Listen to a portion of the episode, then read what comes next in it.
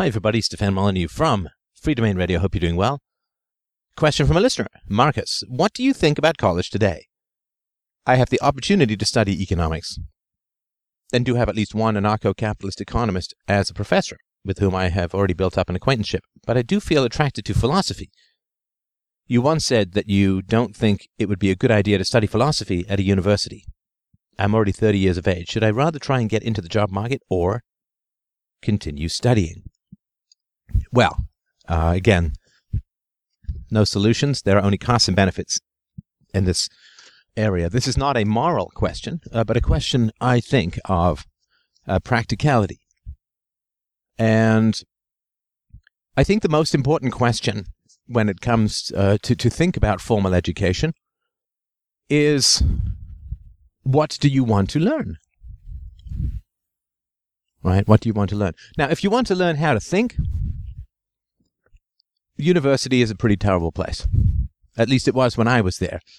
Now, I mean, my experience in university is not tiny. It's not huge, I guess. I mean, I took 2 years of an English literature degree at a campus of York University.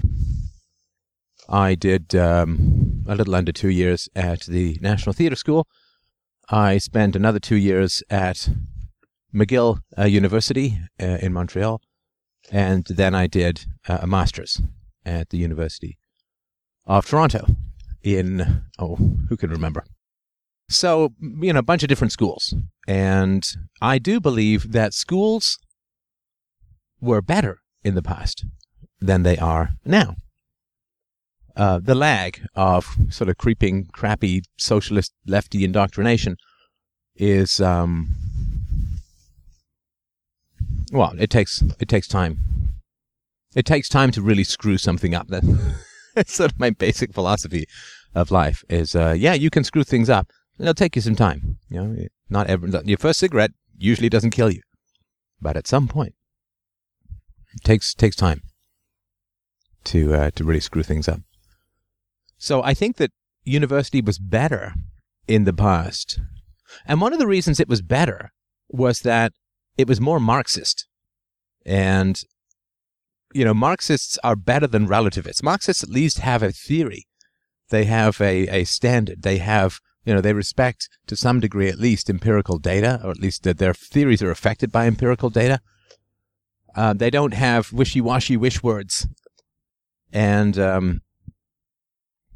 they have a structure which can be critiqued.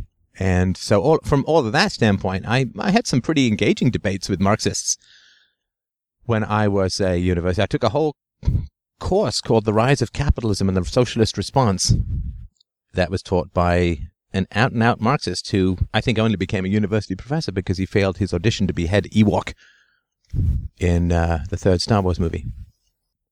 So I think that university has gotten a lot worse now than it was in the past. I did not find university professors to be open to reason and evidence at all. I had a guy who taught American history who was talking about making a lot of fun of Nixon and talking about how ridiculous Nixon was and showing us how the secretary would have had to sit in order to erase the crucial 18 minutes of the Watergate tapes, this, that, and the other, right? I raised my hand and I said, well, wasn't there a huge amount of taping and recording and pretty nefarious stuff going on in prior administrations? And he just sort of stared at me blankly. You know, when he was going off about how terrible McCarthyism was, I asked, you know, were there Soviet spies in the State Department or in the U.S. government? And again, that just, you get this blank, like, that, well, I used the right words, but I'm not getting the right response. So basically, the way that I was often dealt with in university was similar to you trying to get your cell phone to follow a voice command. You know, navigate to strip club. Navigating to hardware store. So you simply cancel, until you get the right response from your cell phone, you'll just keep repeating, and then you'll give up and maybe type it in. But you won't, I guess I do want to go to a hardware store. They have polls too. And that's the way it is with people who are propaganda-based life forms, is I use McCarthyism and I should get this emotional response from people, how terrible it is, what a witch hunt it was, and blah-de-blah-de-blah. I mean, McCarthyism, for heaven's sakes. For heaven's sakes. I mean, the communists were defending a totalitarian dictatorial regime responsible for the deaths of perhaps 70 million people. You know, more than 11 Holocausts to get put together. And while they were defending this mass murdering, gulag enslaving, dictatorial blood sport known as a government, they were, a few hundred of them were excluded from a frivolous industry for a certain amount of time. And, oh, no, you have to write under a pen name. I mean, they could go work in a hardware store, they could go work in a strip club, they could sell real estate, they could become a car dealer, anything they want. And that was the sum total of McCarthyism, and the fact that, you know, people were put in jail in the Second World War for supporting the Nazis, even tangentially, shilling for the Nazis. I don't remember if Tokyo Rose or the woman who was sending anti-American propaganda to the GIs in the Second World War. I think there was a similar one in Vietnam. I think they were prosecuted, thrown in jail, shilling for the enemy. And I'm not saying should or shouldn't. I'm just saying this is the reality. When you are engaged in a combat to the death, and this is communism versus the Republic was, I mean, the communists were intently bent on world domination. I mean, the Nazis weren't intently bent on world domination. Germany had no intention of invading England until the war was started. War with England, no interest in, couldn't possibly have invaded America anyway. The Nazis weren't intent on world domination. I mean, they were racists. They didn't want to rule Africa. Think, people, think! So the Nazis weren't bent on world domination, but the Soviets were. Openly, we will bury you, we're going to win, you're going to be ruled under communism, that's our goal, we're going to disrupt and destroy your civilization, it's a stated goal, it's government policy. So shilling and being an apologist and writing propaganda and covering up the spy activities and being spies of an ideology and a well-armed government intently bent upon dominating your entire society at whatever cost, through whatever means possible, well, the idea that McCarthyism was the problem. Let's just say there's a case to be made that the really bad person in that whole situation may have been somewhat the Soviet spies sending military information, classified information, instructions on how to make an atomic bomb, arming a dictatorship. It could be said that those people were doing a smidge more wrong than the guy who was talking about their existence. Just possible. Just possible. But, of course, to leftist professors, which is to say, professors, and McCarthyism is just one of these, you say it, and everyone must automatically agree with you. If not, it's sort of like teaching a math course and having people argue with you that 2 and 2 make 4. So are you going to be allowed to think critically and to question dogma, or is it going to be a ridiculous echo chamber of reinforcing prior prejudices at the expense of truth, reason, evidence, virtue, sanity? Well, in the arts, I mean, it's worse now, as far as I understand it, than it was back in the day, you know, back 25-odd years ago when I was in college. It's worse now. Well, I listened to Tom Sowell, Dr. Sowell, talk about the schools in Harlem when he was a kid. They were pretty good, he said. They were really good schools. It takes a while to really screw things up. I took a course on race relations and, you know, pointed out that there are certain populations in America, blacks, who do better on a per capita income than whites do. Well, slavery, no legacy of slavery. I said, well, a lot of indices for the black family, black communities were far better in the 50s than they are today, so they were closer to slavery then.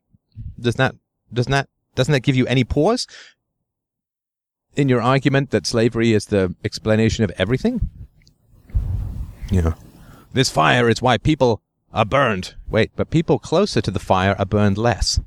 So maybe the fire was in a different place. Maybe it's a different kind of fire, right? Maybe it wasn't a fire at all. Maybe it was something else. Nope. It's just they have these magic words that they wield and to prevent any kind of debate or any kind of examination. And, of course, should you persist, racist, right? You know, should you persist, you know, with questioning the overarching McCarthyism doctrine of the suppression of brave souls fighting for the noble cause of communism, if you should question that, I mean, you're into censorship. You're a small-minded bigot. You hate freedom of expression. You hate artists. Right? So are you going to learn critical thinking? Of course not. In university, I learned... Well, I did take a full-year course on Aristotle that was taught by a woman who was... It seems like most of my major influence are women. Taught by a woman, I thought she was very good. She was very good. She took on the relativists with panache, with her white plume.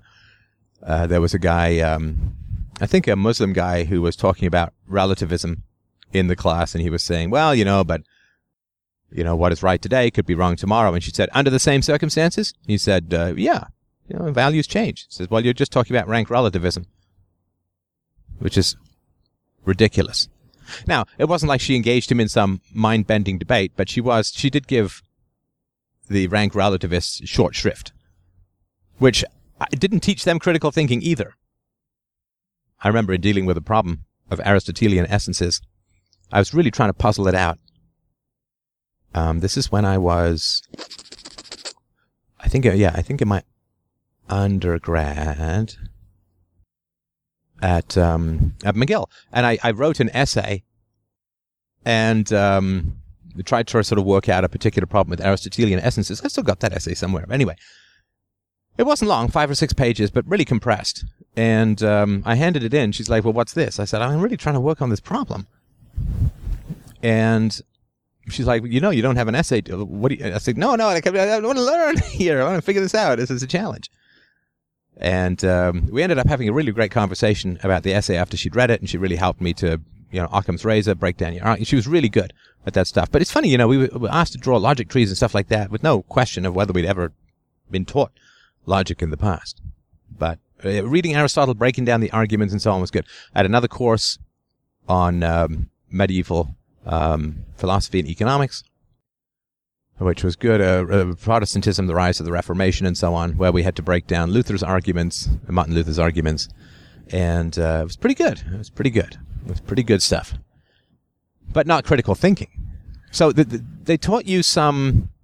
Some of the courses taught you some of how to think.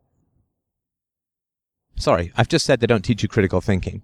What I mean by that is, to me, you learn critical thinking by opposing other people's ideas and having the best argument prevail. Right, so if there's a teacher who's into logic who teaches you a bit about logic, which happened at times, or teaches you how to break down an argument, that's not bad, and there's some value in that. But to me, critical thinking is when you can really be brought into a debate and change someone's mind. And the learning that I got in terms of critical thinking was never against the particular prejudices of the professor. That did not occur. In other words, the professors did not achieve their positions as the result of critical thinking, which they invited you to criticize. They had dogma, they had ideology, they had politically correct, lefty, fashionable conclusions, but they had not arrived at those positions out of reason and evidence. And watching the teacher on Aristotle snap at the guy about his rank relativism, putting the word rank in front of relativism doesn't make an argument, right? I mean... that's just rank. That's extremism. That's not arguments. It's just argument by adjective. So even though I learned a little bit about logic from that teacher, it wasn't because her position, as far as I understood it, was explicitly logical. Because given the prevalence of relativism, that would have been a great debate, and I think we all would have been thrilled to have that debate for the rest of the class. Hell, for the rest of the week, month, year, who knows, right? Because that was a huge challenge in the culture and remains a huge challenge. All cultures are equal. What about female genital mutilation? If that's not evil, I guess it'll do until real evil comes along, right? I'll take it as a stand-in. So when your own conclusions, and we all have them. We all have those conclusions. We can't reason through everything from first principles. So, you know, I've not looked at the source data for smoking is bad for you, but I get it. I accept it. So we all have these conclusions because nobody has an infinity of time to study the source of everything, even if it was available. We all have these conclusions, and I find it delightful when these conclusions are detonated. When the building don't stand, knock it down. Otherwise, you're just living in fear. Roof fall on your head, things fall over. Can't get anything down, always patching things up. Raise the broken buildings. R-A-Z-E, not R-A-I-S-E. For those of you who cannot follow my cross-Atlantic quiffy dialect. Now, I think you can learn critical thinking from this conversation, from this show. I think you can learn some critical thinking. How to define things, how to ask questions, how not to take things for granted, how to break down unspoken assumptions. And I mean, we do that a lot, particularly in the call-in shows. But also in dealing with media articles and so on, we do that stuff a lot. But there's, of course, you know, places online you can learn logic, and so I don't know that you need to go to school for that. So it really depends. If you're going to school to learn something, figure out what you want to learn. Now, if there are things that you can only learn by going to school, or, to put it another way, that school is required for you to practice in the field of, you know, medicine, engineering, you have to go and get the degrees, the pieces of paper, in order to practice in the field. So, if your goal is to practice in a field and the barrier to entry is a degree, then go get the degree, if you want. But that's, and you know, in the harder sciences and engineering and maths and physics and so on, biology, you will learn some incredibly useful stuff, some very helpful stuff. It's interesting to me, and I think quite telling, that one of the few professional fields that has no licensing whatsoever is IT, or high tech. And the reason for that is nobody wants to impose licensing on that field, because it will cause any technological advantage that in whatever country implements that licensing requirement or degree requirement, it will simply cause that entire high-tech industry to decay, dissolve, and fall into ruin, right? Thus robbing that country of necessary technological advancement, sophistication, competition, and death-dealing hardware and software. So if you want to go learn stuff, you don't have to go to school. And if you go to school in the softer disciplines, in the arts, you will mostly be fighting an uphill and generally losing battle against propaganda the whole time. School was beneficial to me in some ways because I was coming from so outside the beaten path that I had to work so much harder to get good grades than other people. It's like a story I read when I was 12. When I was 12, my brother went to England, my mother went to Germany, and I stayed with a friend of mine's grandparents for the summer. And I read short stories. I was writing at the time, too. I read short stories. And one of them was about, I mentioned this on the show before, but one of them was about a boy who was bullied off a beach and therefore had to go to a much less hospitable beach to practice his swimming.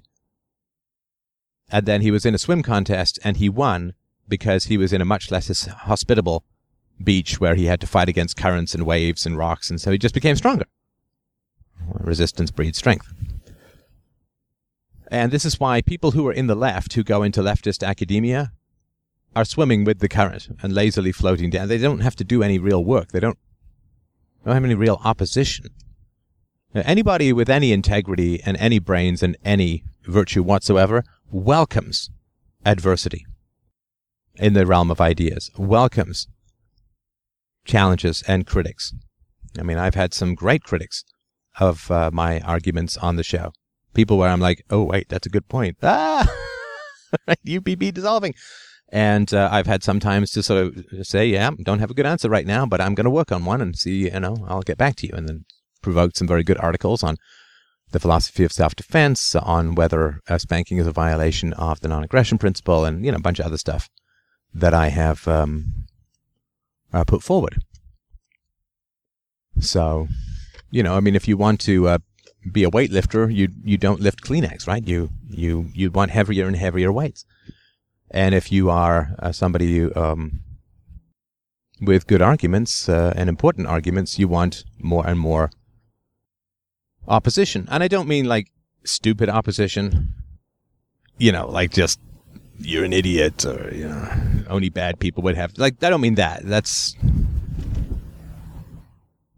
like pretending you're lifting weights when you're watching someone else smack themselves in the forehead with a 2x4.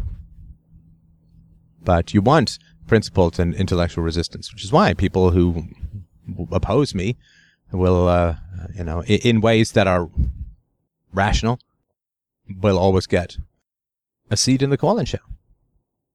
So I really sharpened my arguments because I was so opposed to a lot of the stuff that was going on in university, and I really had to work extra hard to hone my arguments. And I got good marks even when people disagreed with me at times. They said, I don't agree with you, but you make a good argument. Which to me is kind of intellectual cowardice of the first order, right? I mean, if I make a good argument, then why don't you agree with me? You're right, but I'm not going to agree with you. It's like people who say it's not a convincing argument. The value of the argument is not determined by your being convinced or not. You do not have the say in whether the argument is valid or not. So if it's a hurdle you have to get over to get to a field that you want to practice medicine or law or whatever you want, then yeah, you go to school but that's just a hoop you have to jump through. It's a long hoop and a fiery hoop, and you may have to swallow if you want to become a professor, God help you, right? Or if you're not on the left, if you want to get heavily in debt and then be rejected for every conceivable job interview you might possibly get, then remember all the leftist professors in academia who praise diversity and multiculturalism will never hire someone on the right. Right, because diversity is our strength. Well, except where we are, in which case a monolith of leftist bullshit is our strength, right? I just think that's always kind of funny to me, right? So the people who say, like the leftist professors who say diversity is our strength, should themselves be setting hiring quotas to make sure they get conservatives and right-wing people into their departments, but they don't. I read an article where, I think it was about social psychologists and how many liberals on the left they all were. Like crazy percentages, 100s to 1 of leftists to conservatives. And the writer would ask these professors, well, why do you think there aren't as many conservatives, or there are so few conservatives in your departments? And number one would be, well, I guess they're just not interested in what we do. And number two was, well, they just don't have the intellectual capacity to do our work. They're just not smart enough. And then the guy would say, well, that's interesting. Of what other minorities do you think that's true? Which other minorities would that apply to? Native Americans, blacks, Hispanics. And it's like awkward pause, right? Leftists are not into diversity in any practical or tangible way. I mean, they're just not. They are, they absolutely demand and enforce a unity of prejudice in their own departments. I mean, it's brutal. So if you're in the arts and you are a critical thinker, I don't think that academia is the place to be. I don't. I don't. And I feel, at least for myself, immensely vindicated in that perspective based upon this show, right? Over 100 million downloads. Let's say I had fought my way through to become a professor. Well, it'd be very tough. I mean, if you're a professor and let's just say you're a critical thinking, philosophical, anarchist, atheist, blah, blah, blah, blah, blah, it's almost unfair to bring that to bear on your students, because they're coming in sailing on the tight-brained igloo ship of 12 years of government propaganda from their schools, from public schools. And you come in and you start blowing that away. How on earth could you reasonably mark someone? You know, let's say there's a midterm 2.5 months or 2 months or month and a half or whatever into your school year, their school year. So they've got you 2 months later, you hit them with a test. How on earth are you supposed to mark them on obvious fallacies and falsehoods that they've imbibed for 12 plus years? It would be kind of cruel in a way to mark them and say, well, you know, you've referenced taxation as a social good when taxation is in fact theft, so you get a 0, right? I mean, just to take an example, right? You have said that socialized medicine is a social good when socialized medicine is in fact medical and violent theft. You would could you really, I mean, change everyone's mind to the point where they make those arguments in 2 months and then they have to think critically about everything they've, I mean, it would just be kind of cruel. You know, it's like dragging the fat guy off a couch and making him run a marathon. Kind of cruel. So I don't know. I would either then have to mark people as having successfully understood ideas that I consider false and immoral, or I'd have to mark them down, in which case nobody would take my course and everybody would revolt. And they'd all say, oh, so if we don't agree with Professor Molyneux's radical opinions, we just get marked down. Yeah, because I never faced that, and no other clear-thinking person has ever faced that in academia. So that's from that standpoint. I mean, people just, there were complaints and so on. You just wouldn't get tenure. I mean, it's just, you know, you get it, right? I mean, you can't turn people's minds around that easily. I mean, they've not been reasoned into their opinions, and therefore they can't usually be reasoned out of them.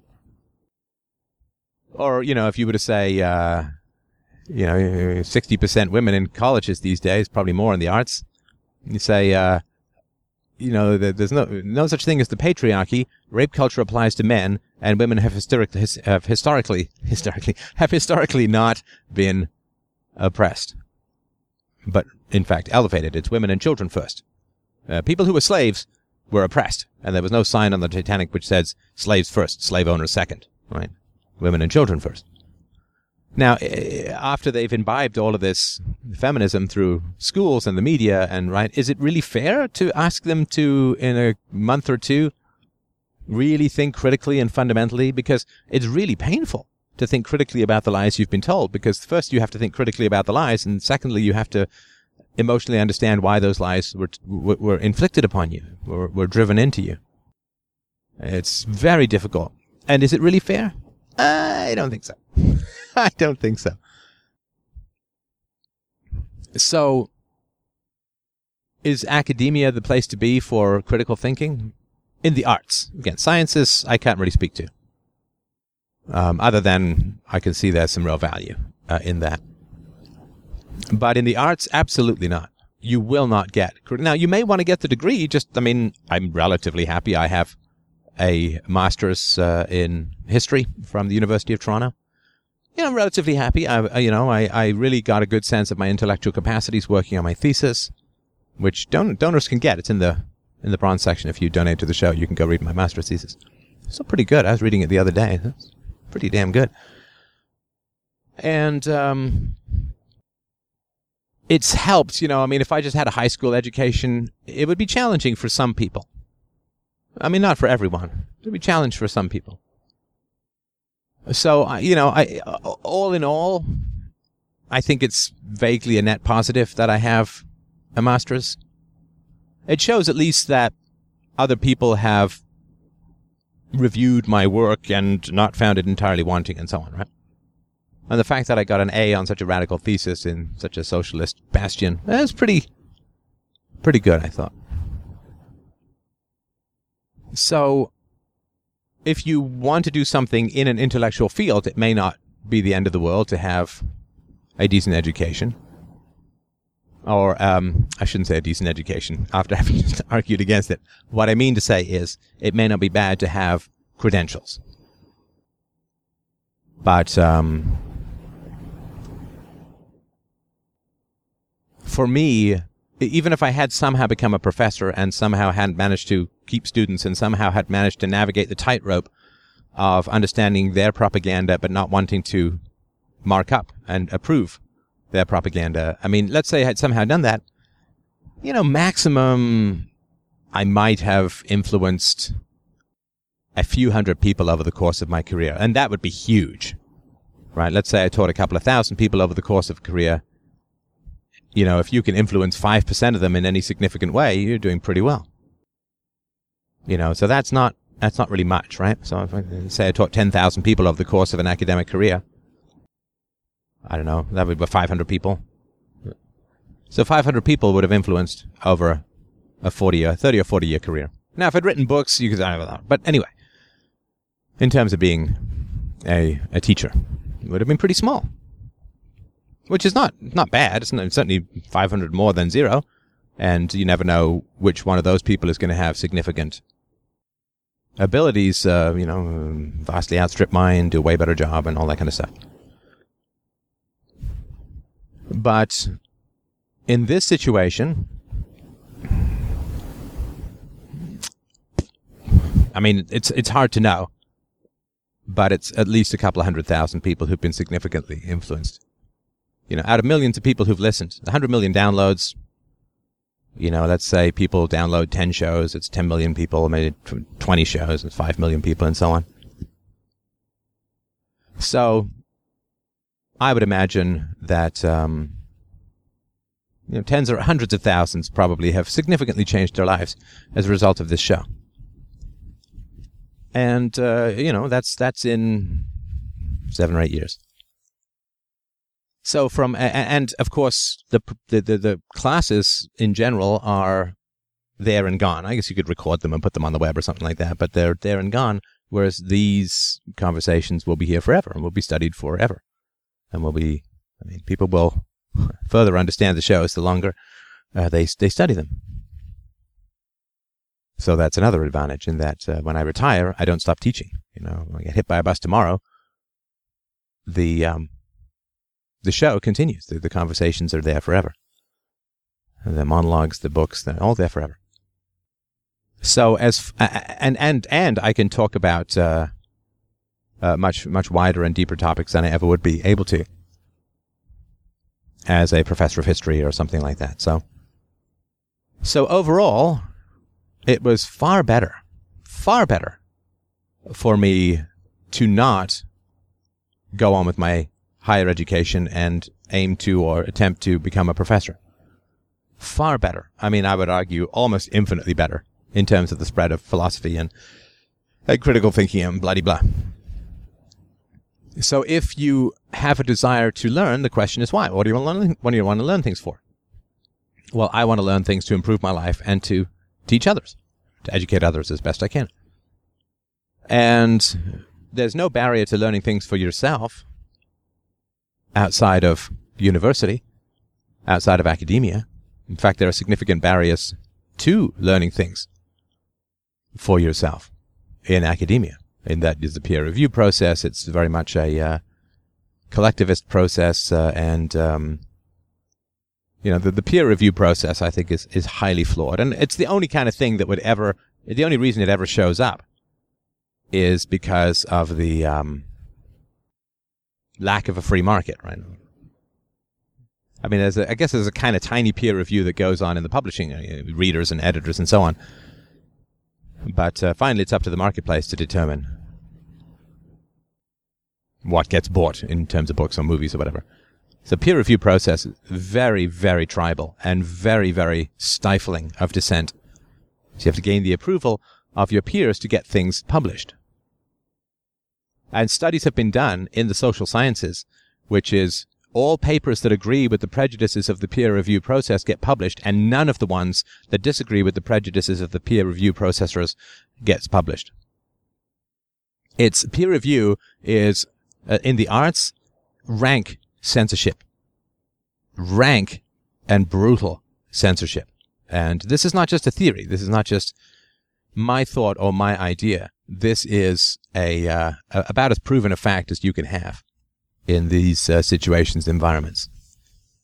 It is brutal repression of dissenting or opposing perspectives in the peer review process in the arts.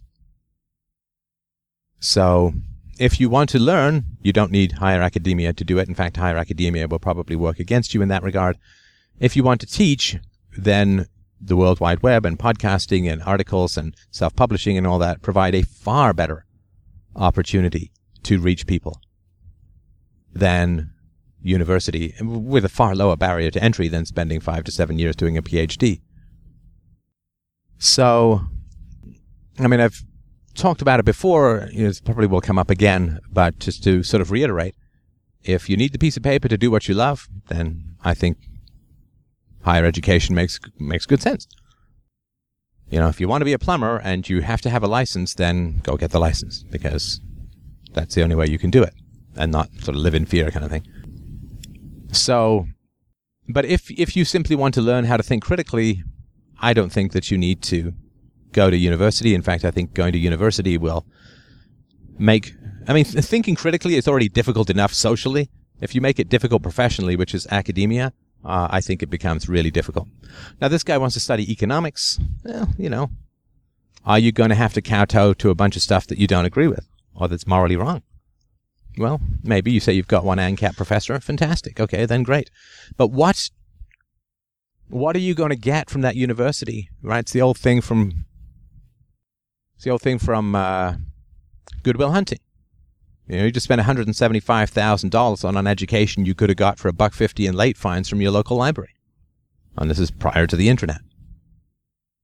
So I don't think that to really learn things, you need to go to higher education. It's good to get mentored, and it's good to get into conversations and debates with people. It does help you sharpen, but they have to be intelligent people. And you can strike up a friendship with the professor and find it, you know, engaging enough for him to have dinner with you every now and then. You can get engaged in online discussions. God help you. But, you know, you can find ways to sharpen your critical thinking without having to go through university, which... Again, the studies seem fairly clear. It's just an echo chamber of leftist prejudice in the softer sciences and the arts. So, yeah, if you need the piece of paper, get the piece of paper. If you don't need the piece of paper, but you want to learn and teach, well, you don't need university for that, and university will limit you significantly in the pursuit of either of those, in my opinion. If you want the credentials because they're going to give you some credibility in something that's important to you, then, yeah, it's a cost and benefit. It's a choice. But to me, it's about the credentials. I think you'd get better engineers if they learned on the job than any other way. But this is the way the system is at the moment, and we can't put our life on hold waiting for a better world. So I hope that helps. Thank you, everyone, so much for listening, and have yourselves a wonderful week. We will talk to you soon.